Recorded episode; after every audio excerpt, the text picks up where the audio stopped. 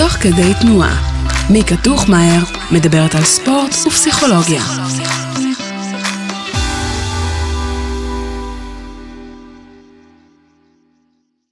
טוב, אנחנו נעשה פתיח ואז נתחיל. שלום לכל המאזינים והמאזינות, ברוכים הבאים לפודקאסט שלי, תוך כדי תנועה, בכל האוניברסיטה, הפודקאסט שעוסק בכושר ופסיכולוגיה. אני מיקה טוחמאייר, מאמנת כושר וסטודנטית לפסיכולוגיה, ואיזה כיף שאתם כאן. בפרק היום אנחנו נדבר על טיפים להתמודדות עם ביצועים ברגעי שיא, יחד עם פרופסור גרשון טננבאום, ראש החטיבה לפסיכולוגיה של הספורט במסגרת התואר השני בפסיכולוגיה חברתית באוניברסיטת רייכמן. בעברו עמד בראש התוכנית לתואר שני ושלישי לפסיכולוגיית ספורט באוניברסיטת פלורידה סטייט.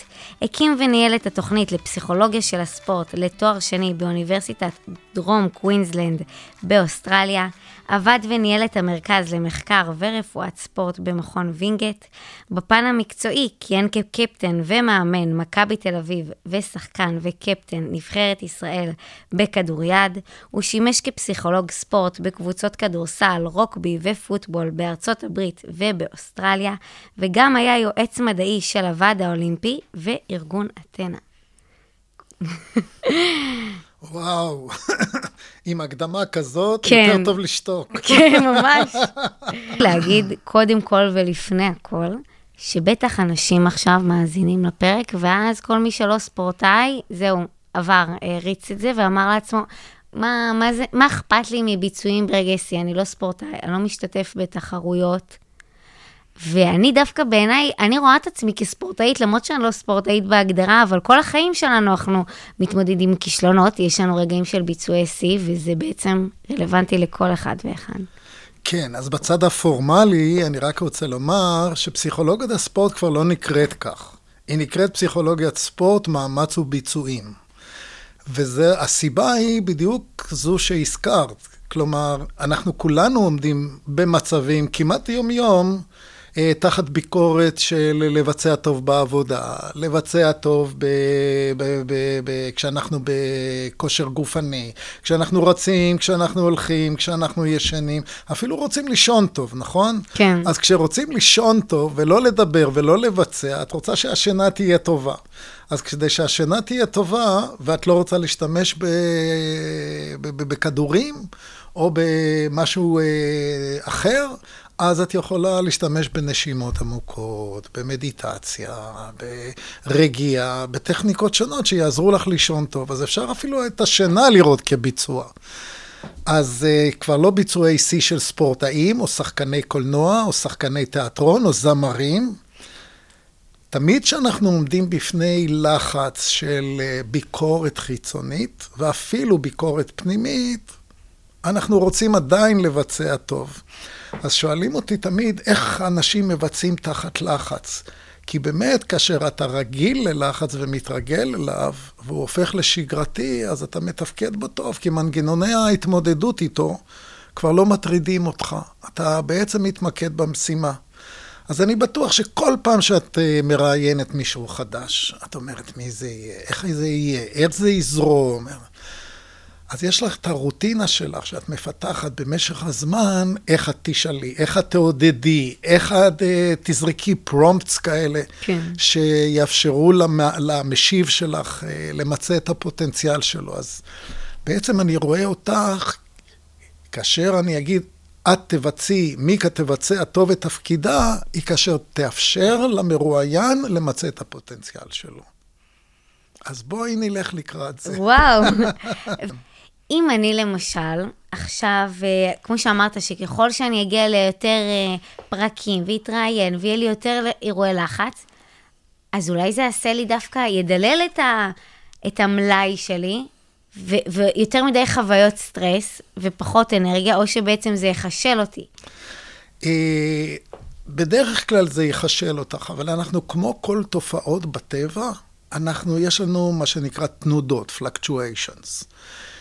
והחוכמה אצל ספורטאים שהם למטה, לדחוף אותם קדימה, שייכנסו לזון of optimal functioning, לאזור הנוחות שלהם.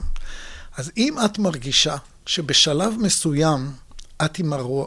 המרואיין שלך לא בשיא, זה מין כזה, יש ירידה.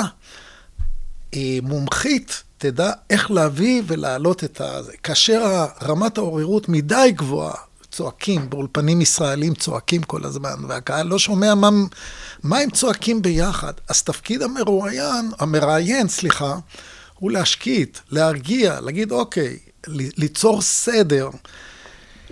אז כמעט, אני בטוח, באולפנים בישראל, כולם באים וכולם אומרים חבריה. כדי שנמצה את עצמנו, כדי שיהיה דיון פורה, כדי שהצופים ייהנו מאיתנו, בואו נכבד אחד את השני ונדבר כל אחד בזמנו, ולא נצעק ולא נתערב.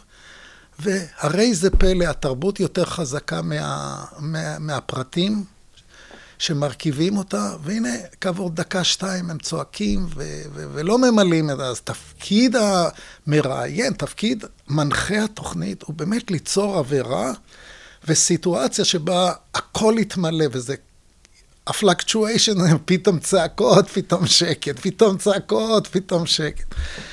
אז כמעט בכל מצב בחיים, אנחנו ככה. גם ספורטאים שמבצעים והם מומחים, יש להם רגעים שהם down ולא הולך להם, והם צריך ללמד אותם טכניקות לחזור חזרה ל zone of optimal functioning שלהם, ל IZOF. ל flow? כן, זה, אייזוף זה לא בדיוק פלואו, כי בפלואו אמיתי את רוצה להיות במצב שבו התחושה של הזמן איננה קיימת. הכל, מתמזגת במצב. לעומת זאת, אצל ספורטאי מזון, הוא מצב שהכל הולך לך והכל אוטומטי, אבל אתה עדיין בערוצי קשב, שאם קורה משהו בסיטואציה, היריב שלך עושה לך איזה תרגיל, אתה עדיין רואה את זה. עדיין אומרת, בפוקוס. בדיוק, אתה לא יכול להיות בפול פלואו. אז אם בפילוסופיה המזרחית, הם אפילו מאמינים שבשלב מסוים אתה תעלה למעלה, תתגבר על כוח הכבידה, כי אתה לא נמצא בכדור הארץ.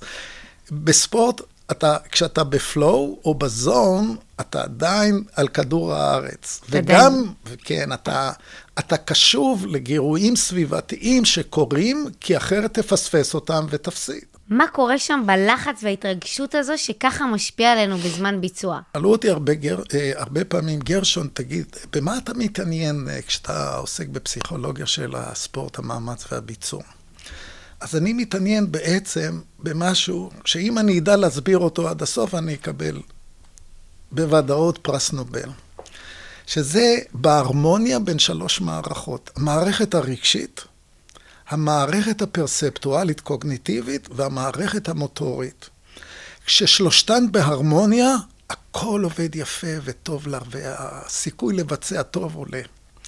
כאשר יש דיסהרמוניה ביניהם, אבל לדוגמה, את מתרגשת מאוד, את מפרשת את ההתרגשות כשלילה, בשלילה, ואז את יוצרת רגש של חרדה. רגש של חרדה מצר את תחום הקשב שלך, ואז גירויים חשובים שקורים בסביבה מפוספסים ולא נלקחים בחשבון כשאת מקבלת החלטה לביצוע. ואז כשאת מקבלת החלטה לביצוע, הסיכוי תחת לחץ שמשפיע על הקשב, הוא לקבל החלטה פחות טובה אילולי לא היית במצב כזה והיית רואה את כל הגירויים בסביבה.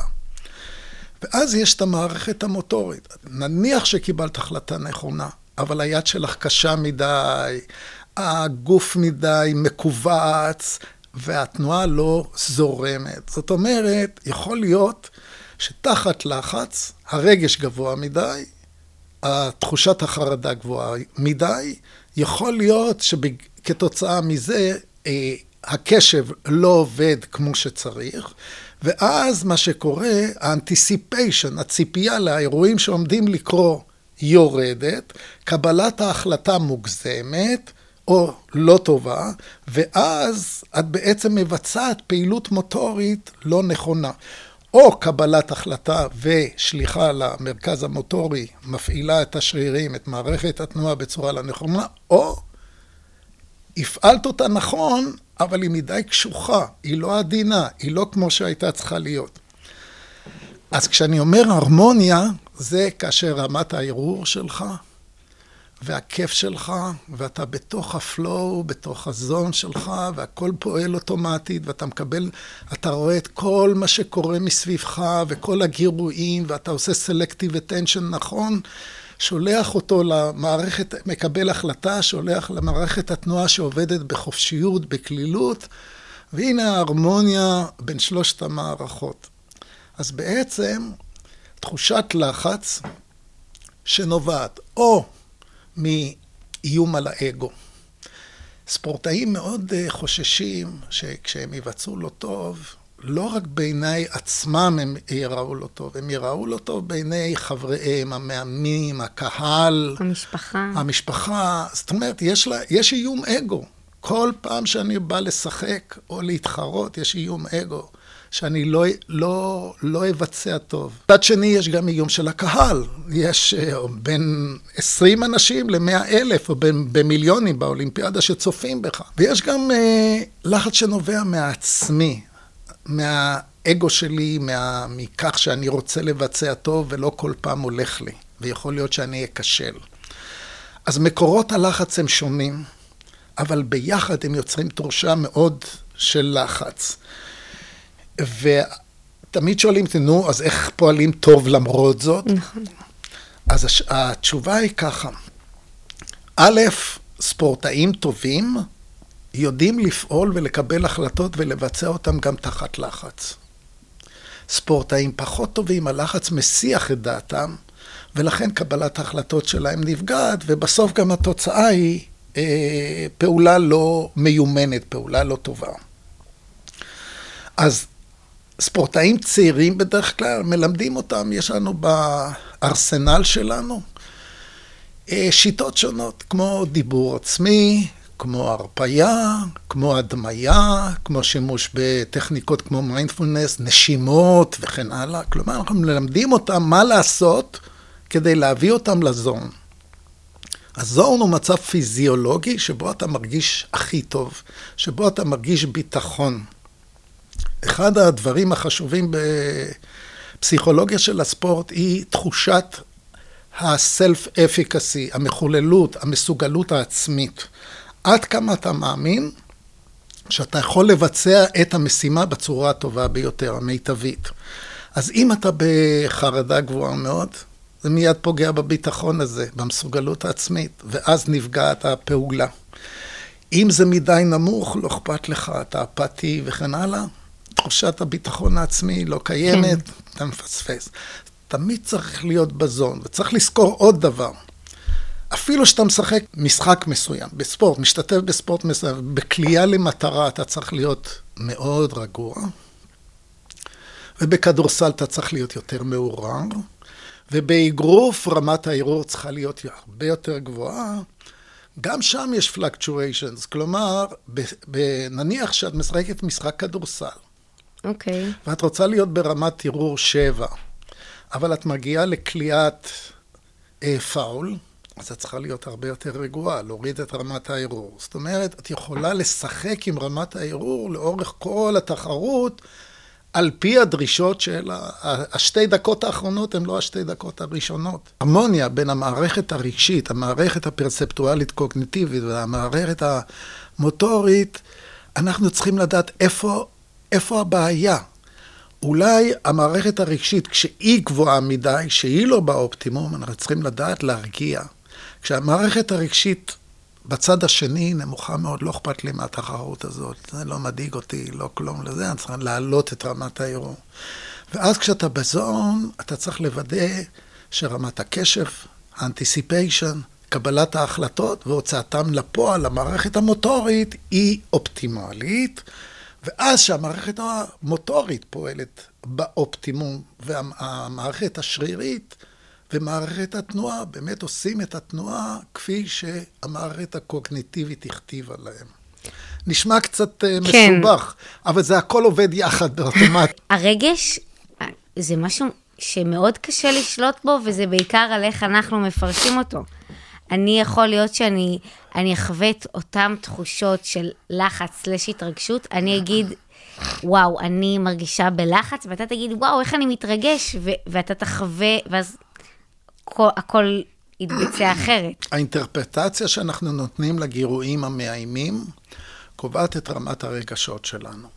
זאת אומרת, אם שנינו אה, צופים באותו גירוי, את יכולה לפרש אותו באופן חיובי, ואז את חשה excitement, התרגשות חיובית.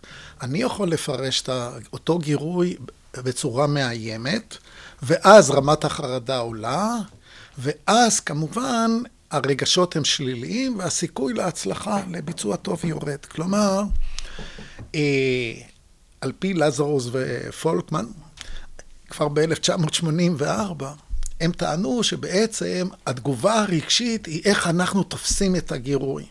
אז באמת, אם אני נתקל בספורטאים שתופסים גירוי, אפילו מאיים, לפני התחרות, בעיקר לפני התחרות, כאשר אתה עדיין לא מבצע, אז ההתרגשות גבוהה. איך הם תופסים, יש כאלה אומרים, האנדרנלין הזה של ההתרגשות, שאני מרגיש, הוא פנטסטי, הוא נהדר. אל תיגע, אל תתערב. כן. אבל אם כאלה שאומרים, וואו, אני מרגיש נורא, אני מרגיש כאילו חוסר ביטחון, אני מפחד ממה שעומד לקרות, אז צריך לעבוד עם הספורטאי יותר על העלאת המודעות העצמית לכך שסך הכל זה משחק וסך הכל זה ספורט, והאיום הוא לא איום של אה, מלחמה וחיים. הנה, עם חיילים, כן. לכן כל התיאוריה הזאת, כל, כל מה שאנחנו עושים כל כך נכון ומתאים גם למצבי מלחמה, שאנחנו צריכים לוודא כיצד הספורטאים מרגישים לפני, בעת ובסוף. בסוף התחרות, את יודעת, אם הם מנצחים, הם שמחים וכן הלאה, אם הם מפסידים, הם עצובים וכן הלאה. גם משם צריך ללמוד, מהעצב ומהכישלון צריך ללמוד. אז זה נכון, כל נושא הרגשות הוא מאוד אינדיבידואלי, ולכן קוראים לזה individual zone of optimal functioning. מה זה אומר? אם את אוהבת לתפקד ברמת ערעור גבוהה, נביא אותך תמיד לרמת ערעור גבוהה. אבל אם חברתך אוהבת את רמת הערעור הנמוכה, היא צריכה יותר להירגע ולעבוד תחת רגיעה. ופה זה האינדיבידואליסטיות.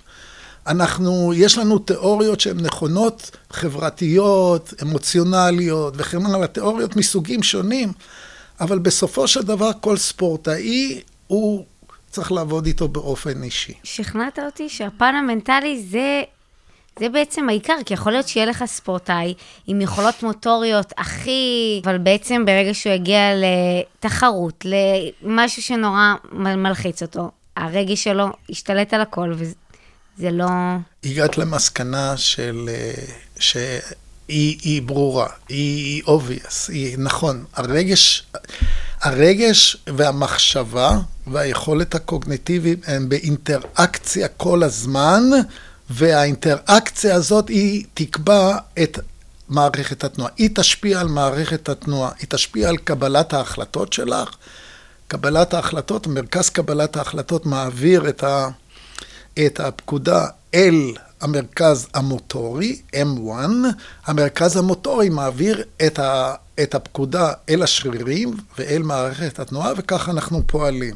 אז נכון, אגב, ישנו כמובן משוב חוזר, כלומר, איך שביצעת משפיע גם על, שוב, חזרה על התחושות שלך, המחשבות שלך, ההחלטות שלך וכן הלאה. זה לא רק זיכרון מוטורי, זה זיכרון של כל המערכת שלנו. נכון, זה מערכת שלמה. אגב, לא רק הזיכרון המוטורי, הכל מאוחסן, מאופסן בקופסה השחורה, בצורה של סכמות של רשתות אה, נאורונים שקשורות זו לזו עם סינפסות. וכאשר את תראי אותי פעם נוספת, את תזהי אותי, נכון? נכון. משום שהתמונה שלי חרוטה אצלך בזיכרון לטווח רחוק. אז ככל שאני יותר מנוסה, ככל שאני יותר מאומן, בעצם יותר סכמות נאורליות מאופסנות בזיכרון לטווח רחוק, ואני יכול לשלוף אותם בעת הצורך בקלות הרבה יותר גדולה. אז תתארי לך אה, מין מטאפורה כזאת של אה, מערכת עצבים מאוד מאוד מורכבת אצל ספורטאים אה, מומחים, שבהם הזיכרון לטווח רחוק מאוד עשיר, אבל גם קל מאוד מהזיכרון הזה לשלוף את, ה, את התשובה הנכונה במהירות גדולה.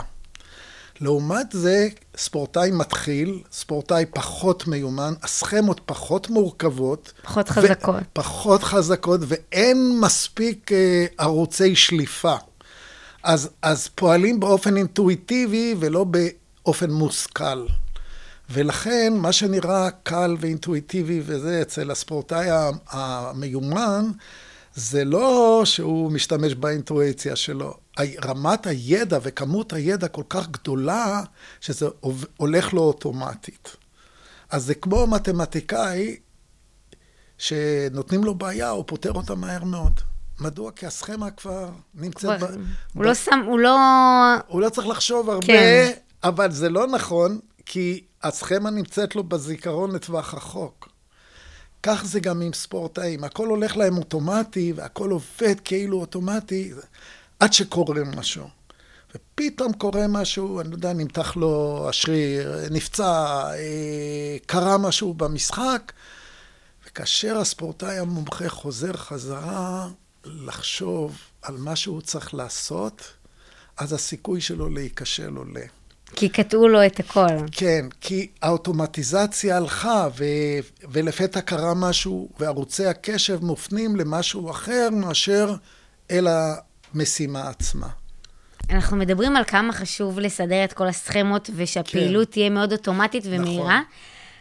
ועכשיו אני תוהה לעצמי אם כמה אפשר, דיברנו על העניין המוטורי, כמה זה חשוב לתרגל אותם. על העניין יותר הפסיכולוגי, איך זה, כמה, לשמור עליהם, על העניין הפסיכולוגי ועל הריכוז הזה, שזה לא יסטה ימינה-שמאלה ולא להתרגש. אה, זה לא כל כך פשוט כמו להביא, אל תתרגש אז הכל יעבור. כן.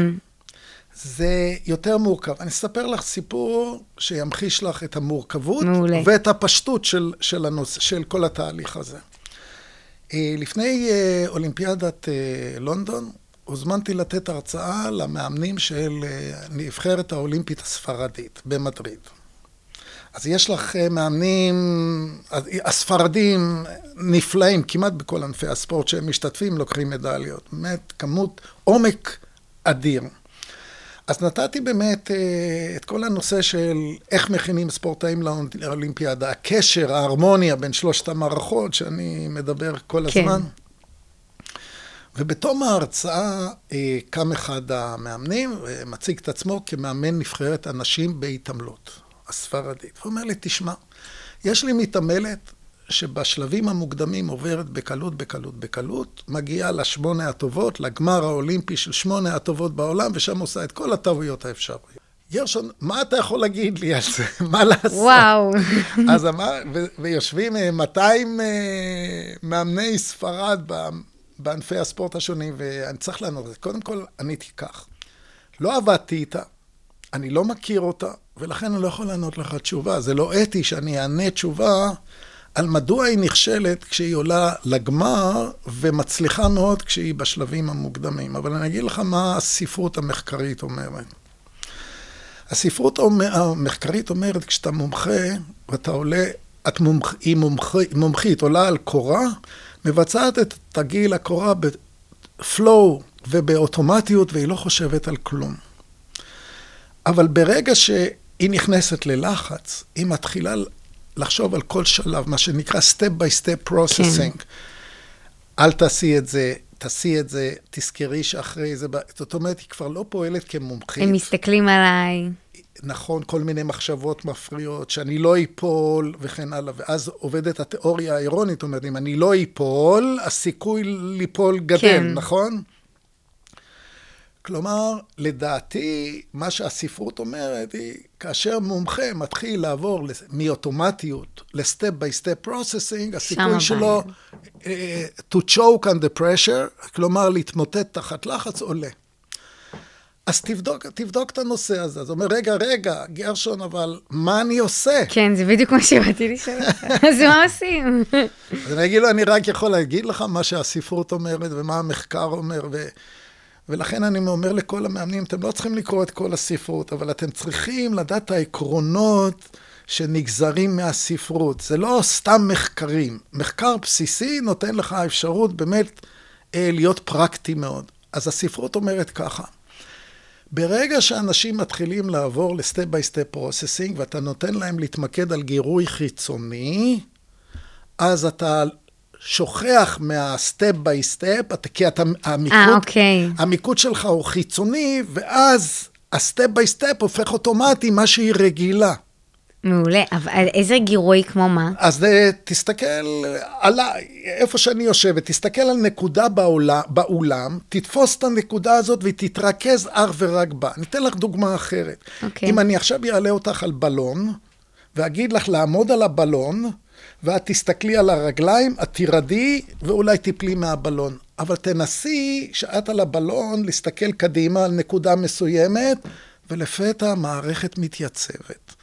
זאת אומרת, התמקדות על גירוי חיצוני מאפשרת יותר בלנס לתנועה. ו- ולא לחשוב מחשבות מפריעות או מחשבות על התנועה עצמה. מה אני צריכה לעשות? כי הסכמה של התנועה שלה... היא כבר שם, היא כבר שם. טבועה מזמן. מוכתבת ב-long term memory שלה כבר המון זמן. אז החוכמה היא לתת את ה... למערכת לפעול באוטומטיות ולא לאפשר לה חרדה, כי ב... למה החרדה? היא פתאום רואה את uh, ביילס על ידה, היא רואה את האלופה הרוסיה על ידה, היא רואה את אלופות העולם על ידה. ולכן שם היא כבר מתרגשת. שם זה כבר לא השלבים המוקדמים. פה נמצאות שמונה המתעמלות הטובות בעולם. עוד סטרס. בדיוק. אז צריך לעבוד איתה על מיקוד חיצוני בעת התנועה כדי לאפשר אוטומטיות מלאה תחת לחץ. אז כשעשינו ניסויים במעבדה, ואחרים כמובן, לא רק אנחנו, באמת גילינו את התופעה שקשב חיצוני מפחית את ה... מפחית את הסיכוי ל step by step processing ומבטיח פעולה ואי נפילה או ט... לעשיית תנו... אה, טעויות שמורידות מהציון הסופי. איך אפשר אבל אה, לעשות מחקרים כאלה? אתה עושה אותם במעבדה, על בני אדם. על בני אדם, בוודאי. כן, הש- זה לא, אבל זה יש הרבה סוגיות אתיות, אתה מכניס בן נכון, אדם. אבל אנחנו, מב... אנחנו לא עושים שום דבר חודרני. כן, אוקיי. אם היינו צריכים תוך כדי זה גם לקחת דם ולצלם את המוח ולעשות דברים שאנחנו היום דווקא כן עושים, כי יש לנו טכנולוגיה כמו FMRI שהיא לא כן. חודרנית, ואנחנו משתמשים בכיפה עם 64 ערוצים שאנחנו מצלמים את המוח תוך כדי תנועה. זאת אומרת, יש לנו יותר אפשרות לעשות מחקר בסיסי.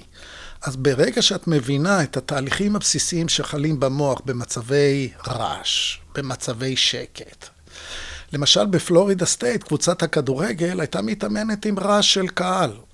היו מביאים איזה מכשירים כאלה, והקווטרבק והשחקנים מסביבו היו מתרגלים את כל התנועות שלהם תחת רעש. זאת אומרת, כאשר הגיעו למשחק, הרעש שהיה, שצריך להפריע להם בתהליך קבלת ההחלטות, הם כבר היו רגילים אליו. זאת אומרת, יש כל מיני אה, אמצעים טכנולוגיים שעוזרים לנו באמת להמליץ לספורטאים לעבוד עם. ואנחנו למשל יודעים כבר לפני שנים רבות, הרוסים, איפה שהם שיחקו, בכדורסל, כדוריד, כדורעף, שהם היו באמת אלופי עולם, אלופי אירופה, בכל מקום, בגלל ששנאו אותם, עשו רעשים נוראים. וסיפרו לנו תמיד, הם מתאמנים בבית עם הרעשים האלה, אז כשהם באים, הם כבר לא... זה כבר לא משפיע עליהם. אז זה חלק מה... להתכונן לביצוע, אני, השאלה הבאה הייתה איך אפשר להתגבר על כל ההתרגשות והלחץ. אז בעצם זה.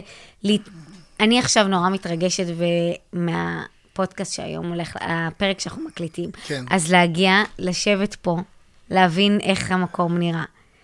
אה, וגם אתה אומר, כן. להסתכל אולי תוך כדי הפרק, אם אני רואה שאני יותר מדי בהתרגשות, אז אה, אולי עכשיו להסתכל על, ה... על השלט שפה מולי. כן. אה, למרות את שזו צריכה- דוגמה פחות את- טובה, כי זה נכון, יותר, אה, נכון, אה, כי אני אתן לך דוגמה אחרת, אוקיי. אה, שבה אתה כן צריך להיות עם קשב פנימי ולא קשב חיצוני. ולכן אין פה מוסכמות ברורות. כן, זה משתנה. לדוגמה, לדוגמה, כלה אולימפי. כלה אוקיי. אולימפי, כאשר הוא מכוון, הקשב שלו איפה? על הבול, נכון? כן. על הבול. אבל מתי הוא צריך ללחוץ על ההדק? אז תתפלאי לשמוע שהם, עם הזמן, כשהם נהיים מומחים, הם תמיד לוחצים בין הפעימות, בין פעימות נכון, הלב. נכון. אז הם בעצם קשובים לדופק הלב, לנשימה ולרעד הקנה. אלה שלושת הגירויים היחידים שהם קשובים עליהם. ותוך כדי תרגול ותרגול של אלפי קליעות, הם לומדים בדיוק מתי ללחוץ. אבל הלחיצה באה אחרי שאתה באמת באמת מומחה במעקב אחרי דופק הלב שלך והנשימה שלך ורעד הקנה.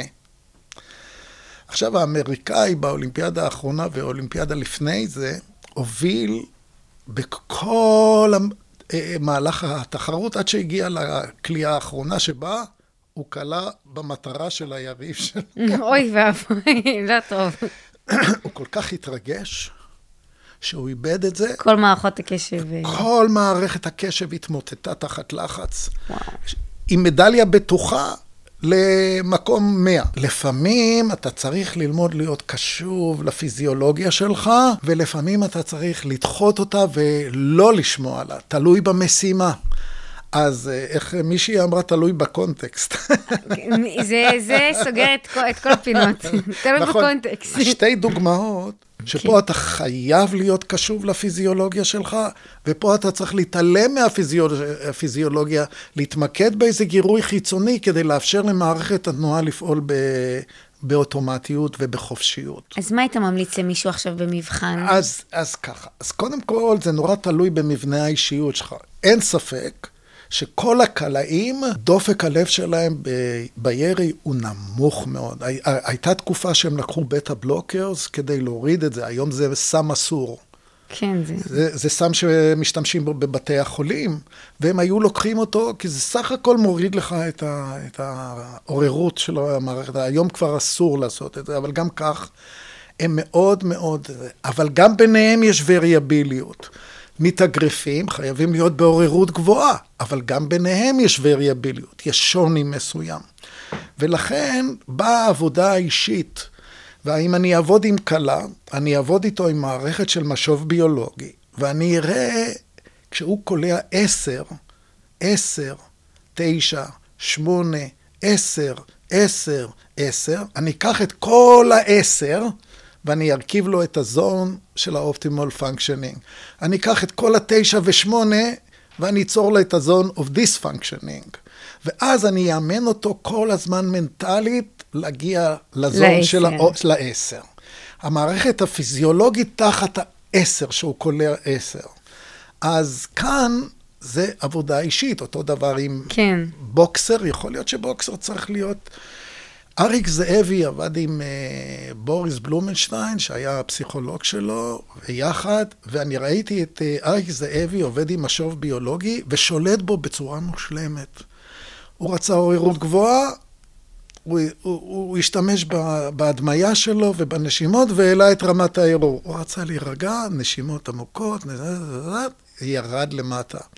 זאת אומרת, ברגע שאתה מלמד את הספורטאי שלך לשלוט ברמת העוררות, עשית שלושת רבעי העבודה. ממש, אנחנו, אנחנו כל הזמן, אני חושבת ספורטאי, ואני חושבת שהרבה אנשים חושבים, אתה אומר להם ספורטאי, אתה אומר, זה המיומנות, איזה שרירים, ואיזה תרגילים, ואיזה ביצועים, אבל אנחנו פה מדברים, אמרנו אולי פסיק על העניין ה, של השרירים, והרבה יותר על העניין המנטלי, ועל השליטה בכל מה שקורה לנו בקופסה השחורה. נכון. כשאת שואלת את השחקנים הגדולים ברגעי השיא שלהם, נושא השיחה שלנו, כן. הם תמיד יגידו לך שברגעי השיא שלהם, הם היו ב flow, הם היו ב- בתחושת כיפיות, ב- במה שאנחנו קוראים ב state אוטוטלי, כזה עם הרבה כיף ו fun, שאתה לא רצית לסיים אותו. זאת אומרת, כשאתה נמצא ב- ברמת רגש, שאתה נהנה מכל רגע ואתה לא רוצה שהיא תיפסק, שם הסיכוי שלך להצליח הוא גדול מאוד. ברגע. אה, כן, אז אה, עוד פעם שילוב בין המערכות. כשאתה במצב אמוציונלי אידיאלי שאתה נהנה בו, היכולת שלך אה, לעשות אה, קשב סלקטיבי, לצפות את אה, תנועות היריב, לקבל את ההחלטה הנכונה, להוציא אותה לפועל, ואפילו לשנות אותה בדקה ה-90 אם משהו משתנה, הרבה, הסיכוי להצלחה בפעולות הפרספטואליות, קוגניטיביות, עולה בצורה משמעותית. למה? כי כאשר אתה במצב אמוציונלי לא אידיאלי, זה מטריד אותך. כן, אז כל ה... אז כל התהליך הפרספטואלי-קוגניטיבי נפגע.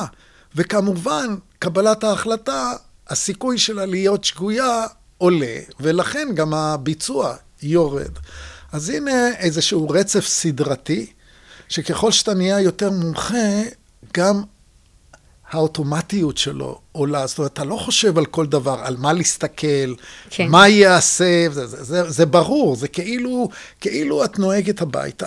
את נוהגת אוטומטית, את נהנית מהמוזיקה, הכל. מתי את פתאום מתעוררת שפתאום כלב, פתאום ש... כלב, או שמישהו לפנייך עוצר בפתאומיות, אסור לך להיות בפלואו או באוטומטיות מוחלטת, כי את תעשי תאונה. אז מה מונע את התאונה? את בכיף, שומעת מוזיקה, נהנית, הכל כיף, אבל את גם מסוגלת להגיב נכון כן. כשקורה משהו בכביש. כי אני כבר מומחית. נכון. אתה הכי עובד על, אה, עם ספורטאים לפני הביצוע ברגע שיא, שלא לא יקרה כל הדברים שדיברנו עליהם. אז... אז זה שאלת ששת המיליון דולר. ש... וואו, הרבה.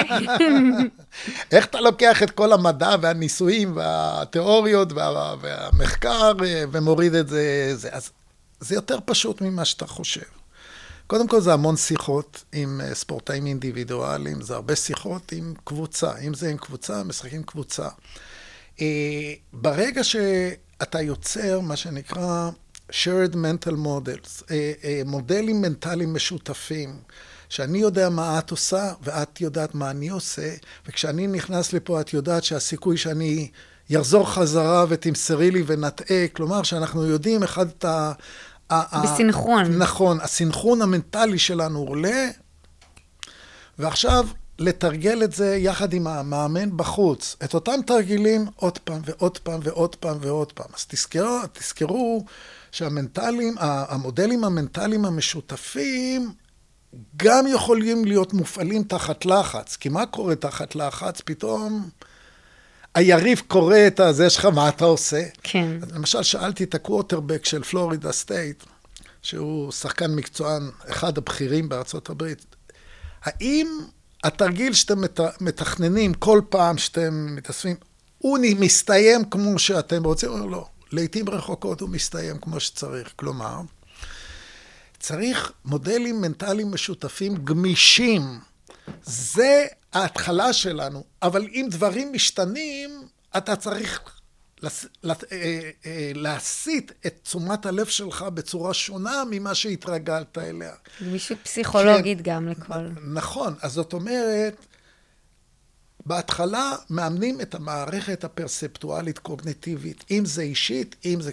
למשל, אצל קופץ למרחק, זה הציעוד לקראת קרש הקפיצה, נכון? כן. שזה הופך אוטומטי. מתי פתאום הוא מפספס את קרש הקפיצה? שהוא מתרגש, כשדברים לא הולכים כמו שצריך וכן הלאה. אז כמו שדיברתי בהתחלה, סינכרון הוא מאוד מאוד חשוב. עובדים על החלק המנטלי. מצד אחד רגיעה, מצד אחד excitement. מצד אחד רגיעה, מצד אחד excitement. לומדים איך להתמודד עם הלחץ. מה אתה עושה כשיש לחץ? מה אתה מרגיש?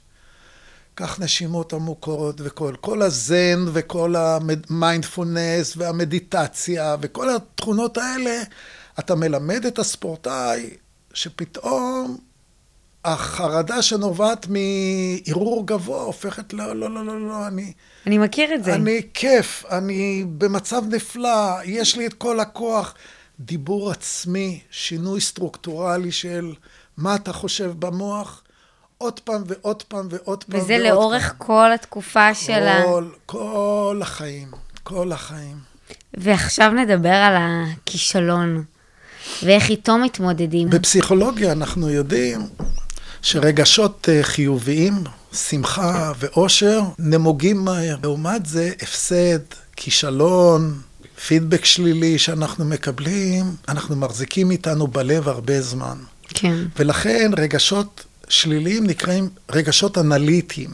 כלומר, אני מרגיש רע כי נכשלתי במבחן, אני מרגיש רע כי הפסדתי במשחק, אני מרגיש רע כי לא מיציתי את עצמי בתחרות. וזה, תדברי עם ספורטאים, זה מלווה אותם כל השבוע. כן, שבוע לפעמים גם יותר. נכון, לא, לא, אני מדבר עד המשחק הבא, אה, עד הבנתי. התחרות הבאה. בכדורגל זה כל שבוע, כדוריד כל שבוע וכן הלאה. אז זה מלווה אותם לתקופה מאוד מאוד ארוכה. למה? כי אתה יותר חי עם זה, זה יותר כואב לך, זה נשאר לך בזיכרון הרבה יותר זמן, ואתה מנסה לא לשחזר את אותה טעות שעשית, או טעויות שעשית, כדי לנצח. המטרה היא לנצח. לפעמים המטרה היא, אה, יש ספורטאים שעולים למשחק, המ- המוטו שלהם הוא לא להפסיד. אבל אה. יש ספורטאים שרוצים לנצח. להימנע מהכישלון, או... נכון. זה שתי, זה נשמע קצת אה, משלים אחד את השני, אבל לחשוב לא להפסיד זה לא מחשבה טובה. אנחנו לא ממליצים עליה, אבל אם אני הייתי משחק עם ג'וקוביץ ב- בטניס, סביר להניח שלא הייתי חושב שאני יכול לנצח. אבל to do my best, לעשות את הטוב שאני יכול נגדו, אוקיי? כן. לתת לו קשיים, זאת תהיה המטרה. אז לפעמים בתחרויות, למשל, אתן לך דוגמה, ששיחקתי עם נבחרת ישראל בגרמניה נגד מזרח גרמניה, לא חשבנו לרגע שננצח. הם היו אלופי העולם. אנחנו היינו מדורגים 38.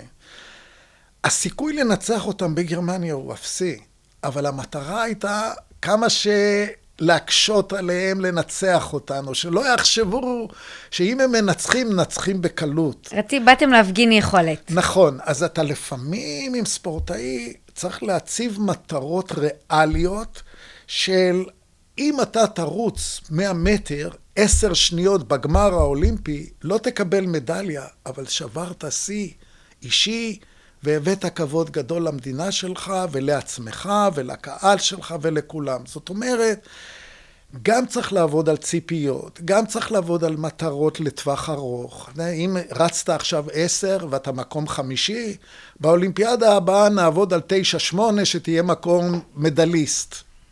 זאת אומרת, אתה משנה את המטרות לטווח רחוק, ובהתאם אתה משנה את המטרות לטווח קצר, ואתה עובד על הרפייה, על, על נשימות, על דיבור עצמי. אתה משתמש בכל ארסנל הכלים שיש בפסיכולוגיה להביא את הספורטאי שתמיד יהיה מרוצה ממה שהוא עושה, וכשהוא מאוכזב, בוא נחשוב ביחד מדוע לא הצלחת. לא עמדת במטרות, אפילו הקטנות שהצבת לעצמך. ספורטאי או בן אדם, הוא עכשיו חווה כישלון.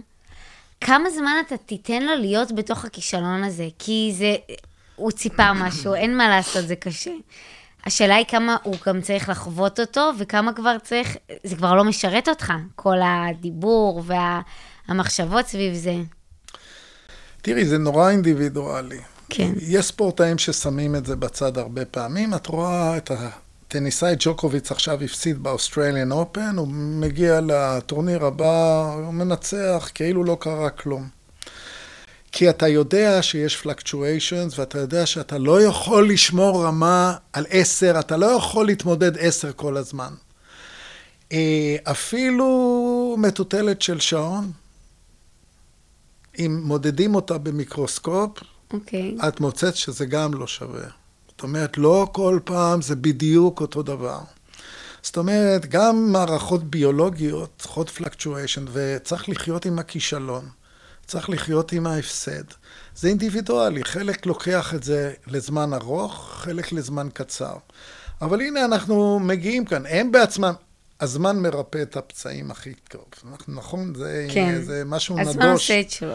זה בדיוק, זה, זה משהו נדוש שכולם אומרים. אבל יש כאלה שהזמן הוא יותר ארוך והזמן הוא יותר קצר. זה כמו החיבורים הנוירונים, לאט לאט הם מתרחקים, וזהו. כן, אז, אז צריך ללמד את האנשים שזה ספורט, זה לא מלחמה, זה ספורט, ובספורט מפסידים. ואם תלמד באמת להסיק את המסקנות הנכונות, אתה תשפר את הביצוע. אז כמו שאנחנו אומרים, שהפסד זה לא תמיד רע. מהפסד לומדים אולי יותר מאשר מניצחון. זה נותן לך יותר אנליזה, לחשוב על מה היה שם. אז, אז כמו ב-CBT, שאנחנו כל כך משתמשים בפסיכולוגיה כן. בשיטה, כשאדם מודע מדוע הוא מפסיד, מדוע זה קורה לו, מדוע הוא עצוב, הוא כבר חצי בריא. אז צריך ללמד באמת גם את השיטות האלה, וגם בשכנוע עצמי. של דיבורים עם אה, ספורטאים וכן הלאה. יש לי גיס שהיה שחקן במכבי חיפה, שגם כשסיימנו את הקריירה ושיחקנו בשכונה, והוא היה מפסיד, שבוע הוא לא היה ישן. וואי, אני מבינה אותו, אני גם ככה. כן. אני משתגעת, אני עד עכשיו, מישהי אמרה לי, מיקה, היה לנו פרזנטציה אתמול, היא לא הלכה לי, רציתי שזה יהיה יותר טוב. היא אומרת לי, מיקה, את מה זה פרפקציוניסטית? את מה זה, תשחררי. נכון. אמרתי לה, את יודעת איך, אני המבחן בסטטיסטיקה, שנה ראשונה, סמסטר א', אני עדיין זוכרת, אני יכולה פתאום באמצע הלילה לקום ולהתחיל לחשוב איך, איך עשיתי את זה, מה קרה נכון. שם? אבל זה כבר לא... כן, אז לאט לאט שתלמדי לחיות, אני אעשה את הסיפור. אני נהייתי פרופסור דרך מיליון כישלונות בדרך. זה מאוד יעודד אותנו, מעולה. כן, עם, ההורים שלי, אני חושב, היו האנשים הכי מאושרים בעולם, כי אף פעם בחיים הם לא חשבו שאני אסיים את הקריירה שלי, או שהקריירה שתהיה באקדמיה. כן. כי היה יותר חשוב לי הספורט, ולא הייתי בכיתה, ונכשלתי במבחנים, וכל פעם הייתי מתקבל על, אה, על, אה, תקופת ניסיון וכן הלאה. כל, כל שנה הייתי עולה לכיתה בתיכון במבחנים. היו בעיות גדולות איתי. כן. כי האהבה שלי הלכה למקומות אחרים. אז זה בסדר גמור, אם ההורים שלי היו הרבה יותר טולרנטים, תקופת הילדות שלי הייתה עוברת באושר. במקום במלחמות נגד מה אני עושה עם המורים וההורים שיושבים לך על הראש ומענישים אותך וכל הזמן. אז כן, אני, אני חושב שזה חשוב גם... אתה נותן פה הרבה תקווה. אז אם את מרגישה את זה, כן, קחי את זה בפרופורציות נכונות. מבחן אחד או עשר מבחנים לא יקבעו את העתיד שלך. זה, זה בדיוק בשביל זה באנו, בשביל לשמוע את השורה הזו. כן. אמ, ועכשיו עשינו חיבור איך עולם הספורט והחיי היום-יום שלך, כן. איפה אתה רואה את זה אה, מתחבר? זאת שאלה נהדרת, כי בכל שיעורה עם תלמידיי, אני אומר, אוקיי, בואו ניקח את מה שאנחנו למדנו לחיי היום-יום. כן. חיי הזוגיות. כשאנחנו בזוגיות, יש לנו ירידות ועליות, ירידות ועליות. אנחנו צריכים לקחת אותן בפרופורציות הנכונות. נשימה ארוכה. להבין את, ה... את ה... כמובן הגירויים הם אחרים, מדוע היא כעסה עליי, מדוע אמרתי את מה שאמרתי. במקום איך המהירות של הכדור. נכון, נכון. הפסיכולוגיה של הספורט היא בעצם... פסיכולוגיה של החיים? כן, מיקרו-קוסמוס של החיים. זאת אומרת, גם בהיבט האמוציונלי, גם בהיבט הקוגניטיבי, אבל לא המוטורי. אז אין מוטורי, אני לא צריך לזרוק או לקלוע או לעמוד על קורה. אבל אני מתנהג עם אנשים, ואני רוצה שהאווירה תהיה טובה, שהלכידות תהיה כבודה, שכולם ירגישו טוב. אז החשוב ביותר זה נתינה. וואו, תקשיב. Um, אני, אני, זה, זה, אני אוהבת את מה שקורה פה, כי באמת היה לי חשוב להביא גם את העניין של הרגסי, אבל גם לחבר את זה לחיי יום-יום לכל בן אדם. כן. והשם של הפודקאסט זה תוך כדי תנועה. ואני בכוונה קראתי לו תוך כדי תנועה, כי מרגיש לי שלא לא משנה מה, איפה נגיע, גם אם נהיה בשיא שלנו, תמיד אנחנו בתנועה, וזה נכון. לא נגמר. נכון. וזה גם חלק מהרגעי שיא, שזה מה שמוביל אותנו להגיע לרגע השיא. וגם הרגע השיא עצמו הוא גם חלק מהתנועה שלנו. נכון. והשאלה שלי, כמה זה חשוב ליהנות מהתוך כדי, ואיך אפשר ליהנות מהתוך כדי לרגע השיא, כי זה עדיין משהו שהוא, לא משנה איך, כמה נתאמץ, הוא מאוד uh, מלווה בלחץ ואחריות. אז איך זה יכול לעזור לנו גם לנהל את זה? תשמעי, אני... זרקתי עליך ש... 40 שאלות בשורה כן. אחת. לא, כשספורטאים אה, לא אוהבים את מה שהם עושים, כשסטודנטים בוחרים במקצועות שלא מתאימים להם, הם אף פעם לא יהיו מאושרים.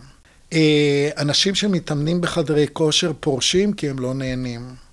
כאשר עושים מאמץ שהוא גבוה מדי בשבילך ואתה לא נהנה, אתה לא רוצה לבוא לחזור עליו. ולכן, לדוגמה, בחדר הכושר או בתנועה, תמצא את הדבר המתאים לך ביותר שבו אתה נהנה. אם אתה אוהב לשחות, אל תלך להרים משקולות, כי אחרי כמה זמן אתה לא אותו אב.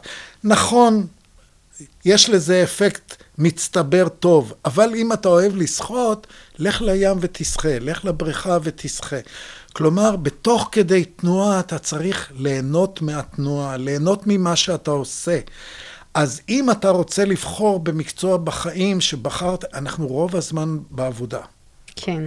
ואם אתה לא נהנה בעבודה, אז אתה כל יום בא הביתה ממורמר, והמרמור הזה בא לידי ביטוי גם ביחסים האישיים שלך עם חברים, עם, עם בת או בן הזוג שלך וכן הלאה וכן הלאה. זאת אומרת, במחקרים שעשינו על אנשים בתוך, במאמץ, הבנו שהחלק המוטיבציוני להמשיך במאמץ הוא פונקציה של רמת ההנאה שלך ממנו.